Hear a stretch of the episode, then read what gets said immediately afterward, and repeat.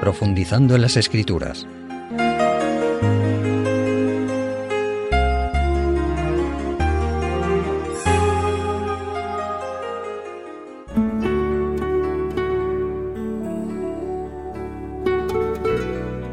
Queridos amigos radioyentes, hoy vamos a basar nuestra reflexión bíblica en un texto que hallamos en Primera de Reyes, capítulo 17, en los versículos a partir del 8, en principio vamos a leer hasta el 16. Es una historia realmente maravillosa, algo que sucedió en la época antigua y que realmente contiene para nosotros grandes enseñanzas. Voy a empezar la lectura.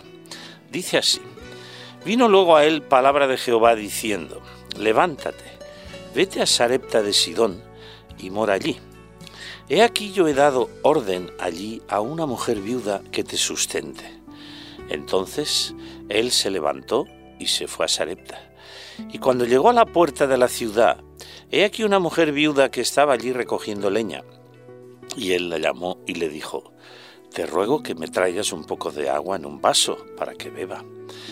Y yendo ella para traérsela, él la volvió a llamar y le dijo, te ruego que me traigas también un bocado de pan en tu mano. Y ella respondió, Vive Jehová tu Dios, que no tengo pan cocido. Solamente un puñado de harina tengo en la tinaja y un poco de aceite en una vasija. Y ahora recogía dos leños para entrar y prepararlo para mí y para mi hijo, para que lo comamos y nos dejemos morir. Elías le dijo, no tengas temor Ve, haz como has dicho, pero hazme a mí primero de ello una pequeña torta cocida debajo de la ceniza y tráemela, y después harás para ti y para tu hijo. Porque Jehová Dios de Israel ha dicho así, la harina de la tinaja no escaseará, ni el aceite de la vasija disminuirá, hasta el día en que Jehová haga llover sobre la faz de la tierra. Entonces ella fue e hizo como le dijo Elías, y comió él y ella y su casa muchos días, y la hina de la tinaja no escaseó, ni el aceite de la vasija menguó, conforme a la palabra que Jehová había dicho por Elías. Realmente un relato maravilloso. Ya en el versículo 1 se nos habla del profeta Elías. Luego él, como hemos visto, en el relato es el protagonista de esta impresionante historia. Sarepta era una población costera de Fenicia situada al sur de Sidón y al norte de Tiro. Dios envió a Elías, el profeta, a Sarepta por varias razones. Porque era un lugar alejado y seguro para el profeta, perseguido por los perversos reyes Acap y Jezabel. Un lugar donde ni lo habrían buscado probablemente ni lo hubieran hallado. Luego Dios estaba protegiendo a su mensajero de forma especial. Hoy la antigua Sarepta es una pequeña aldea que según los entendidos se llama Safarand. Pero la pregunta que podemos plantearnos es, ¿por qué Dios envió a su profeta a casa de esa viuda, que no era en principio israelita y que además era muy pobre, para que ella lo alimentara y albergara en su humilde hogar? Digamos que hemos de aprender a aceptar los planes y las actuaciones de Dios, ya que son siempre los mejores, aunque nosotros con nuestra mente limitada no los entendamos. Hemos visto en el apasionante relato que Elías llega a las puertas de Sarepta y ve a una mujer viuda recogiendo leña para encender el fuego y le pide un vaso de agua. Elías sin duda no dudó de que aquella era la persona que Dios había elegido para que él morara en su casa y que por lo tanto Dios estaba guiando sus pasos una vez más. La generosa mujer fue, como hemos leído, a traerle el vaso de agua y entonces Elías le hizo una otra petición. Le pidió un bocado de pan. Una vez más, hemos de aceptar que es el Señor quien está detrás y quien inspira al profeta a hacerle esa nueva petición. Como hemos leído en el versículo 12, ella le contó a Elías la situación límite o situación dramática, diríamos hoy, en que se encontraba. Recordemos las palabras, no tengo pan cocido, solo un puñado de harina y un poco de aceite. Precisamente estaba recogiendo dos leños para prepararlo, para mi hijo y para mí, y luego lo comeremos y nos dejaremos morir. Porque ya no tenemos nada más, diríamos nosotros hoy. Qué declaración más dramática. Amigos oyentes, una situación que solo aquel que se ha encontrado en algo semejante puede realmente comprender. Pero no nos sorprende la nueva petición de Elías. No tengas temor, pero, oye, hazme a mí primero una pequeña torta cocida y tráemela después y luego harás para ti y para tu hijo. Cuando leemos este relato nos preguntamos, ¿qué debió de pensar aquella mujer tan necesitada cuando escuchó esta insólita demanda? Aunque sin darle tiempo, como hemos visto, a preguntar nada más, el profeta añadió, Dios ha dicho que la harina no escaseará, ni el aceite disminuirá hasta que Dios envíe de nuevo la lluvia sobre la tierra. Hemos de recordar la terrible sequía de tres años y medio que nos cuenta los textos que afectaban a Israel y a las zonas limítrofes como consecuencia de la idolatría del pueblo de Israel y de sus reyes especialmente. Las bendiciones de Dios no podían ser derramadas sobre ellos. Ellos que creían que era precisamente Baal y otros derivados de ese Dios quienes enviaban la lluvia. Dios conocía, sin duda, la situación extrema de necesidad material en que se hallaba la viuda e impulsó al profeta a pedir primero pan para él, para probar la fe de aquella mujer. Elías, por supuesto, no era ni un egoísta ni un desconsiderado, sino que actuó según Dios le mostró. No hay duda que aquella viuda era creyente. Era sin duda una de estas ovejas, como nos dice el Nuevo Testamento, que Dios tiene, aunque no estén en su redil oficialmente, a las que le conviene ganar. El pedido de que le hiciera primero al profeta la torta de harina y aceite estaba apoyado en una promesa divina, y su generosidad y su fe en Dios serían altamente recompensadas, pues Dios le iba a devolver mucho más de lo que ella tenía y podía dar.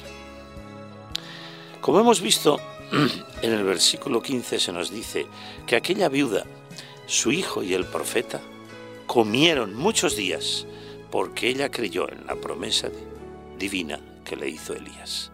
En aquella situación de sequía extrema, sin duda que muchos habitantes de la zona morían de hambre, pero ella obedeció la indicación del profeta y puso a Dios en primer lugar, recibiendo amplias bendiciones gracias a su fe y su confianza. Yo recuerdo una historia que me contaba una creyente sencilla y sincera, de que conociendo este relato del Antiguo Testamento se encontró una vez en casa en que inesperadamente le vinieron muchos más invitados de los que ella esperaba. Y ella oró al Señor y dijo, Señor, tú sabes que yo quiero a esta gente y quiero atenderles, pero solo tengo comida para la mitad. Yo te pido que, si es posible, hagas el milagro que hiciste en casa de la viuda.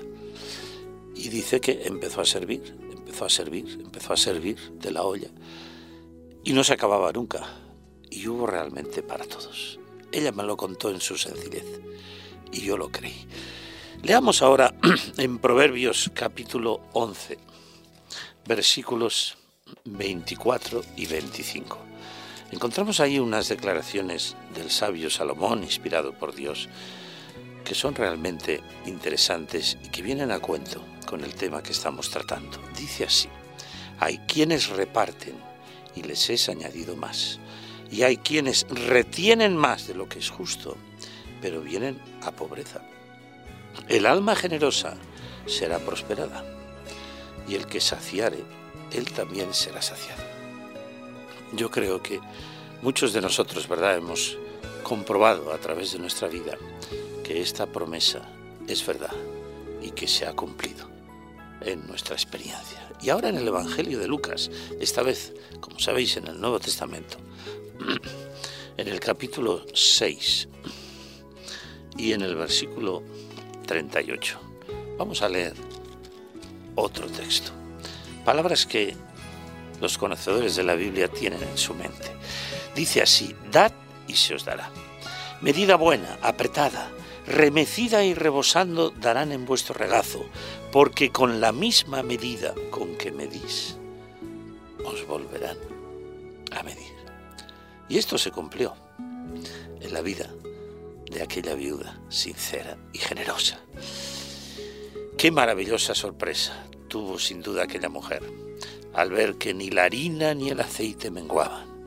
Dice una frase inspiradora que el almacén de Dios nunca se acaba, ya que Él es la fuente de todas las bendiciones.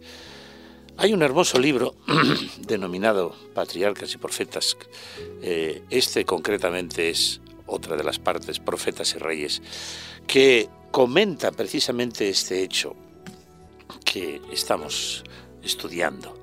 Y dice así, no podía haberse exigido mayor prueba de fe a aquella mujer. Hasta entonces la viuda había tratado a todos los forasteros con bondad y generosidad. En ese momento, sin tener en cuenta los sufrimientos que pudiesen resultar para ella y su hijo, y confiando en que el Dios de Israel supliría todas sus necesidades, dio esta prueba suprema de hospitalidad, obrando como le dijo el profeta Elías. Y sigue diciendo, admirable fue la hospitalidad manifestada al profeta de Dios por esta mujer fenicia. Y admirablemente fueron recompensadas su fe y su generosidad. Y un poquito más allá sigue comentando, la viuda de Sarepta compartió su poco alimento con Elías y en pago fue preservada su vida y la de su hijo. Y a todos los que en tiempo de prueba y escasez dan simpatía y ayuda a otros menesterosos, Dios ha prometido una gran bendición. Él no ha cambiado.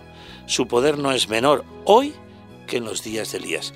Esta última reflexión, amigos radioyentes, me encanta, porque cuando leemos y estudiamos la Biblia, de nada sirve escuchar y decir qué bonito si no lo aplicamos a nuestra vida. Y aquí dice que en tiempos de escasez, bueno, pues yo creo que estamos en tiempos de escasez, ¿verdad? Como se dice por ahí, en tiempos de crisis. ¿Quién más, quién menos? Dios ha prometido una bendición. Y Dios dice, no cambia. Aquel que es generoso, con los necesitados como aquella mujer lo fue. Dios no le abandona, Dios le bendice de una forma especial. Pues sí, creo que estamos viendo un tema, ¿verdad? Muy práctico, muy real y muy actual. Vamos a buscar ahora en el Evangelio según San Mateo, en el capítulo 10 y en el versículo 42. Hallamos otra reflexión respecto a lo que estamos considerando en esta mañana. Dice así, cualquiera que dé a uno de estos pequeñitos un vaso de agua fría solamente, por cuanto es discípulo, de cierto os digo que no perderá su recompensa. Fue el caso concreto de la viuda de Sarepta. Pero yo quisiera en este momento contaros un hecho real que sucedió hace tiempo y que viene a confirmar esa promesa de Mateo 10. Era precisamente un caluroso día de verano, y un caminante cansado, sudoroso y sediento pasó por un cortijo, diríamos hoy, una casa de campo, y pidió un vaso de agua. La mujer que lo atendió le trajo un vaso de leche fresca y se lo dio. Y el caminante lo tomó muy agradecido y reconfortado. Hablaron un rato y éste siguió su camino pero antes tomó nota del nombre de aquella familia tan hospedadora. Pasó el tiempo y aquella dama enfermó gravemente, debía de ser intervenida, pero tenían pocos medios económicos, no obstante decidieron hacerlo y confiar que de alguna manera obtendrían los medios para pagarlo, primero en la salud de su ser querido. Había un cirujano muy renombrado, que era la persona indicada para realizar aquella intervención y aquella familia confió en él. La intervención fue un éxito, pero estaban abrumados pensando en el costo de la misma. Pidieron la nota en la clínica y allí estaba todo detallado. La intervención y la estancia, hospitalaria que suponían una suma muy importante de dinero que ellos, gente humilde, no tenían. Una vez lo leyeron, observaron que debajo había una nota que decía, pagado por un vaso de leche fría dado a un caminante en una calurosa tarde de verano. Qué sorpresa más grata e inesperada la de aquella familia. Aquí se cumplió, una vez más, la promesa del Señor, dad y se os dará. Queridos amigos radioyentes, la actitud de la viuda de Sarepta contiene, verdad, una gran lección para cada uno de nosotros. Ella, a pesar de su necesidad extrema, hizo primero la torta de harina para el profeta y creyó en la promesa divina. La harina y el aceite no faltarán. Y yo ahora te pregunto a ti, me pregunto a mí, ¿qué hubiéramos hecho nosotros en una situación semejante? ¿Hubiéramos tenido la fe y la obediencia de la viuda de Sarepta? Recordemos cómo se nos dice en texto que hallamos en Hebreos 11, que sin fe es imposible agradar a Dios, porque es necesario que quien busca a Dios crea primero que existe y en segundo lugar que es galardonador, ayudador de los que le buscan. Dios bendice ampliamente a los que le buscan. Y en el Evangelio según San Mateo, donde estábamos, vamos a ir un poquito más adelante y llegamos al capítulo 6. Y ahí encontramos en unos versículos muy conocidos un mensaje que dio Jesucristo a sus oyentes y que es para nosotros hoy. A veces nos preocupamos por las cosas materiales y es lógico, vivimos en este mundo. Dice así, por tanto os digo, no os afanéis por vuestra vida, qué habéis de comer o qué habéis de beber, ni por vuestro cuerpo, qué habéis de vestir. ¿No es la vida más que el alimento y el cuerpo más que el vestido? Mirad las aves del cielo, que no siembran, ni siegan, ni recogen en graneros, y vuestro Padre Celestial las alimenta. ¿No valéis vosotros mucho más que ellas? Y sigue diciendo, ¿y quién de vosotros podrá, por mucho que se afane, añadir a su estatura un codo? Y por el vestido, ¿por qué os afanáis? Considerad los lirios del campo como crecen, no trabajan ni hilan. Pero os digo que ni aun Salomón con toda su gloria se vistió así como uno de ellos. Y si la hierba del campo que hoy es y mañana se echa al horno, Dios la viste así, ¿no hará mucho más a vosotros, hombres de poca fe? No os afanéis pues diciendo, ¿qué comeremos o qué beberemos o qué vestiremos? Porque los gentiles buscan todas estas cosas, pero vuestro Padre Celestial sabe que tenéis necesidad de todas estas cosas. Mas buscad primeramente el reino de Dios y su justicia, y todas estas cosas os serán añadidas. Así que no os afanéis por el día de mañana, porque el día de mañana traerá su afán. Basta a cada día su propio mal. Queridos amigos oyentes, verdad que es impresionante esa reflexión que hizo Jesús a sus oyentes. Y qué importante es para nosotros hoy. Podemos y debemos aplicarla también. El mensaje básico es buscar primero el reino de Dios y su justicia. Y todo lo demás, todo, lo material que Dios sabe que necesitamos, como decía el texto, y dijo Jesús, nos será añadido porque como nos dice el contexto de estos versículos que hemos leído, si Dios cuida de las aves y de las flores del campo, no va a cuidar de nosotros, aunque tengamos que pasar por estrecheces como la vida. Pero muchas veces nosotros los humanos, en lugar de buscar primero el reino de Dios y su justicia, buscamos las demás cosas y entonces nos va mal. El mensaje pues de Mateo 6 es confiad en Dios y no os angustiéis por las necesidades materiales. Basta al día su afán. Dios nos ama y no nos dejará ser probados más de lo que podamos aguantar, sino que junto a la dificultad nos dará la salida para que podamos soportar, como nos dice en 1 Corintios capítulo 10 y versículo 13. Podría parecer verdad, amigos radioyentes, que en tiempos de crisis, como lo fueron los de Elías y la viuda de Sarepta y lo son los actuales, la orden divina del hazme a mí primero o buscad primero el reino de Dios y su justicia no son fáciles de aplicar. Todo dependerá de nuestra confianza y nuestra fe en el Señor y en sus promesas. ¿Estamos practicando el consejo divino aún en momentos difíciles? Dios ha dicho en el Antiguo Testamento que vaciará sobre nosotros bendiciones hasta que sobreabunden y Él siempre cumple. Pero no ha dicho que no tendremos dificultades, estrecheces, problemas. Jesús dijo textualmente, en el mundo tendréis aflicción, mas confiad, yo he vencido al mundo. No olvidemos que la viuda de Sarepta salió a por leña para cocinar lo poco que tenía. Hizo su parte y luego creyó en la promesa de Elías y obedeció.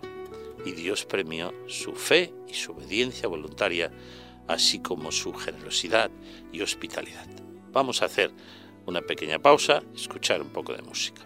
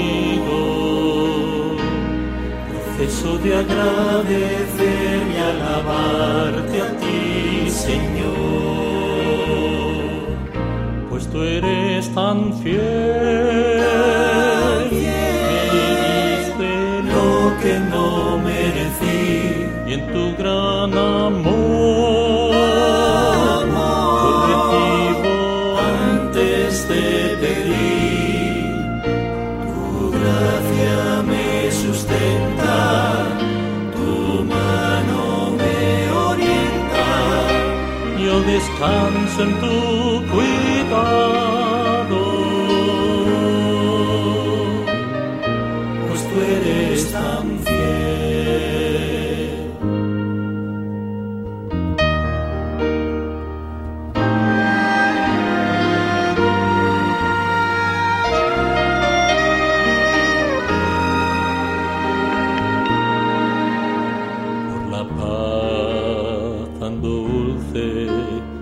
Jesús nos trajo. Yo quiero cantar y nunca cesar de agradecer. Por del día, por la alegría, con amor te doy mi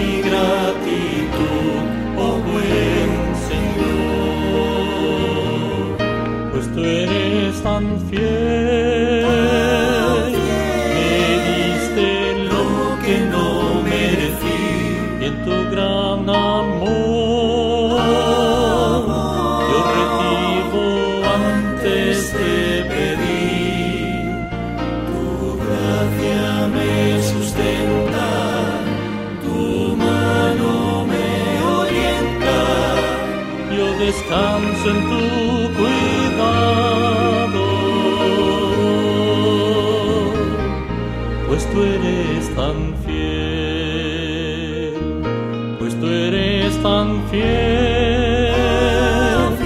Me diste lo que no merecí y en tu gran amor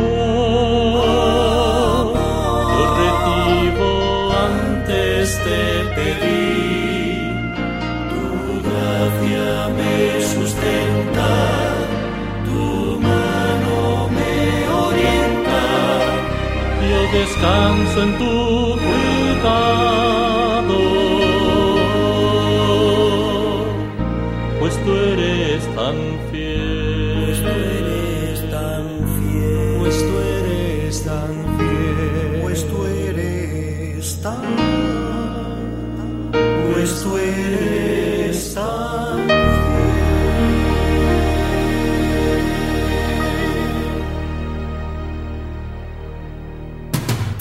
Conoce nuestros interesantes cursos en www.ofrececursos.org y solicita los que más te interesen de forma totalmente gratuita y sin ningún compromiso.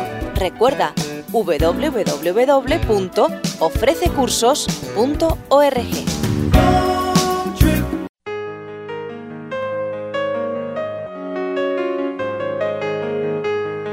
Profundizando en las escrituras.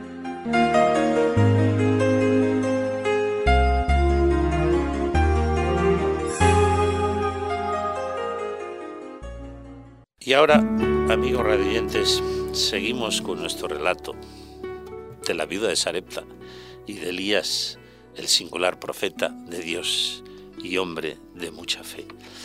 Y volvemos a Primera de Reyes, capítulo 17. Y vamos a seguir leyendo a partir del versículo 17. Dice así. Después de estas cosas aconteció que cayó enfermo el hijo del ama de la casa, y la enfermedad fue tan grave que no quedó en él aliento. Y ella dijo a Elías, ¿qué tengo yo contigo, varón de Dios? ¿Has venido aquí para traer a memoria mis iniquidades y para hacer morir a mi hijo? Y él le dijo, dame acá tu hijo.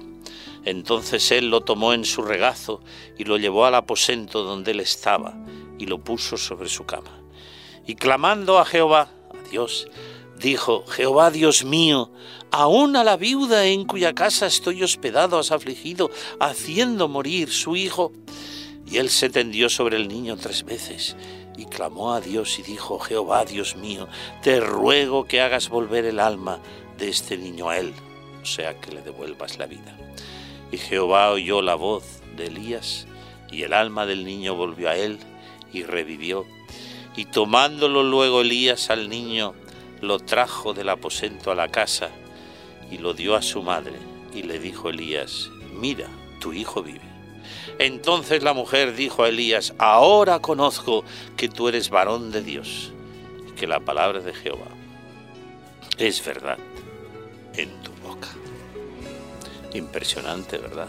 Si lo fue la primera parte del relato, no lo es menos la última. Sí, como hemos visto inesperadamente, el hijo de la viuda enfermó gravemente. No podemos olvidar, a la luz de las sagradas escrituras, que Dios hizo un mundo bueno en gran manera, pero con la entrada del pecado del hombre aparecieron el dolor, la enfermedad y la muerte. Recordemos, amigos radioyentes, lo que Dios dijo a nuestros primeros padres y que está registrado en el primer libro de la Biblia, en Génesis 2, y que ya hemos visto en otras ocasiones, versos 16 y 17. Y mandó Jehová Dios al hombre diciendo, de todo árbol del huerto podrás comer, mas del árbol de la ciencia del bien y del mal no comerás, porque el día que de él comieres, ciertamente morirás.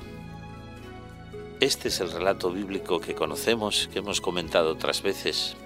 Hoy no tenemos tiempo para entrar en detalles técnicos y profundos, pero aquí vemos que Dios dotó de libertad al hombre recién creado y dejó que él tomara una decisión, pero Dios orientó su decisión.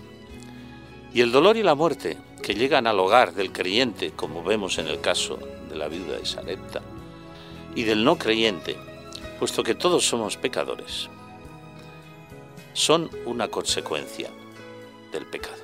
La diferencia es que para el verdadero creyente el dolor y la muerte son pasajeros, porque un día desaparecerán. Desaparecerán para siempre según las promesas divinas y esta esperanza no la tiene el resto.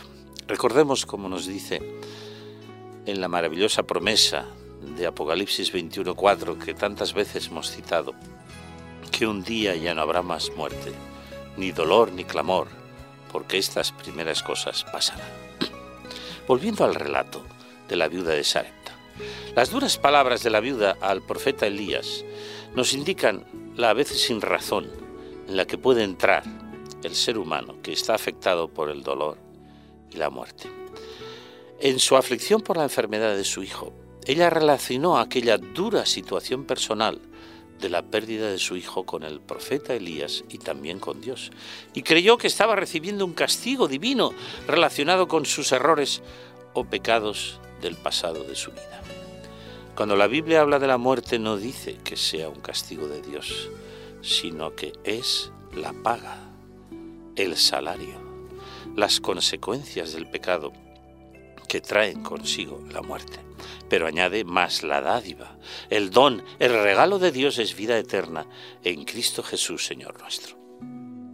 Como ya hemos mencionado en otras ocasiones, inmediatamente el hombre desobedeció a Dios y acarreó como consecuencia el dolor y la muerte, Dios presentó el plan de salvación a través del Salvador futuro, ese descendiente de la mujer del que se nos habla en Génesis 3.15, que también hemos citado en otras oportunidades y que ahora recordamos, y pondré enemistad entre ti y la mujer, y entre tu simiente y la simiente suya, esta te dirá en la cabeza, y tú le herirás en el calcañar. Aquí tenemos la promesa de la venida del Salvador que daría un golpe en la cabeza al enemigo de Dios, a Satanás. Dios es un Dios de amor. No olvidemos la muerte de Cristo en la cruz del Calvario, para la salvación de todo aquel que en Él crea. Recuerdo una dura experiencia que vivió un día un pastor, cuando un padre que había perdido a su hijo le dijo duramente, Dígame usted dónde estaba Dios cuando mi hijo murió atropellado. Y el pastor le respondió, Comprendo, amigo, su dolor y lo lamento profundamente, pero voy a responderle. Dígame usted, ¿dónde estaba Dios cuando su hijo murió? Pues en el mismo sitio que estaba Dios cuando el hijo de usted fue atropellado, es el sitio en que se encontraba Dios cuando su Hijo Jesucristo murió en la cruz del Calvario. Dios pasó primero por este dolor, con la diferencia de que Jesús nunca pecó y la raza humana somos todos pecadores, aunque muchos no quieran reconocerlo. No hay duda de que el tema de la muerte es un tema trágico. Recientemente hemos vivido el fallecimiento, voy a decirlo, una querida hermana en Cristo. Y en primer lugar, su familia literal, directa, de sangre, pero su familia espiritual. Hemos sufrido verdadero dolor, pero la esperanza cristiana nos ha confortado, como luego veremos. Volviendo al relato de la viuda de Sarepta, en el versículo 19 que releemos, observamos que el profeta Elías no reprendió a la viuda por sus duras palabras, fruto, como decíamos, del dolor, el dolor de una madre, sino que se dispuso a mostrarle a aquella mujer cuál era el plan de Dios tan distinto a lo que su pesimismo le hacía creer. Podemos recordarlo, volviendo al texto original de Primera de Reyes 17, en los versos del 20 al 22. Y clamando a Jehová, dijo Jehová Dios mío, aún a la viuda en cuya casa estoy hospedado, has afligido haciéndole morir su hijo. Y se tendió sobre el niño tres veces y clamó a Jehová y dijo, Jehová Dios mío, te ruego que hagas volver el alma de este niño a él, su vida. Y Jehová oyó la voz de Elías, y el alma del niño, su vida, volvió a él y revivió. El versículo 23 Tomándolo Elías al niño, lo trajo del aposento a la casa y lo dio a su madre. Y le dijo Elías, mira, tu hijo. Sin duda que el gozo de aquella madre fue indescriptible.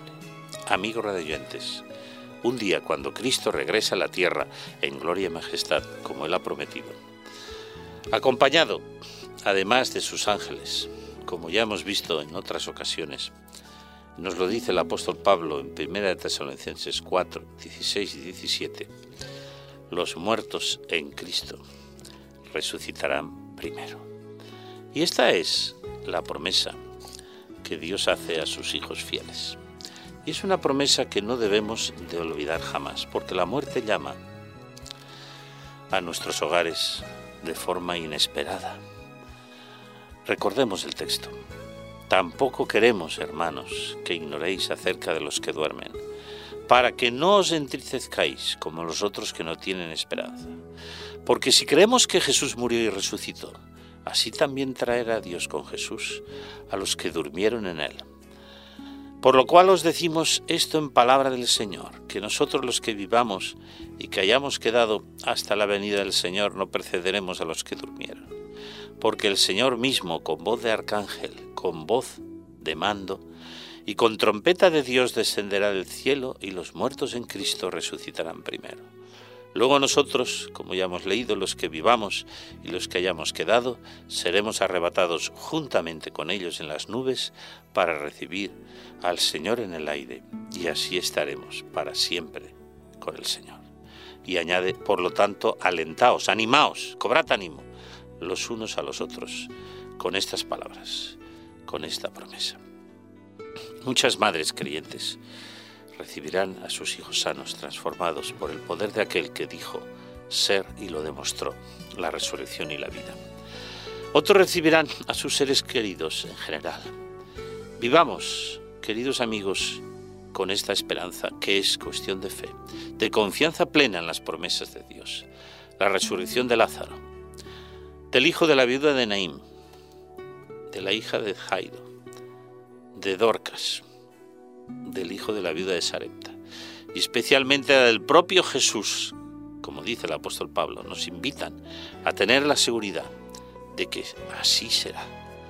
La palabra de Dios en las Sagradas Escrituras así lo declara, sin lugar a dudas. Por eso, en 1 de Corintios, capítulo 15, hallamos una promesa realmente impresionante sobre la resurrección, porque había en aquel tiempo discusión de si resurrección sí, resurrección no, como probablemente la hay hoy. Porque dice el texto en 1 Corintios 15 a partir del verso 13, porque si no hay resurrección de muertos, tampoco Cristo resucitó. Y si Cristo no resucitó, vana es entonces nuestra predicación y vana es también nuestra fe. Y somos hallados falsos testigos de Dios, porque hemos testificado de Dios que Él resucitó a Cristo, al cual no resucitó si en verdad los muertos no resucitan. Porque si los muertos no resucitan, tampoco Cristo resucitó. Y si Cristo no resucitó, vana es nuestra fe. Aún estáis en vuestros pecados. ¿Qué está diciendo aquí el apóstol Pablo? Que si no hay resurrección, ¿de qué nos sirve tener fe y esperanza?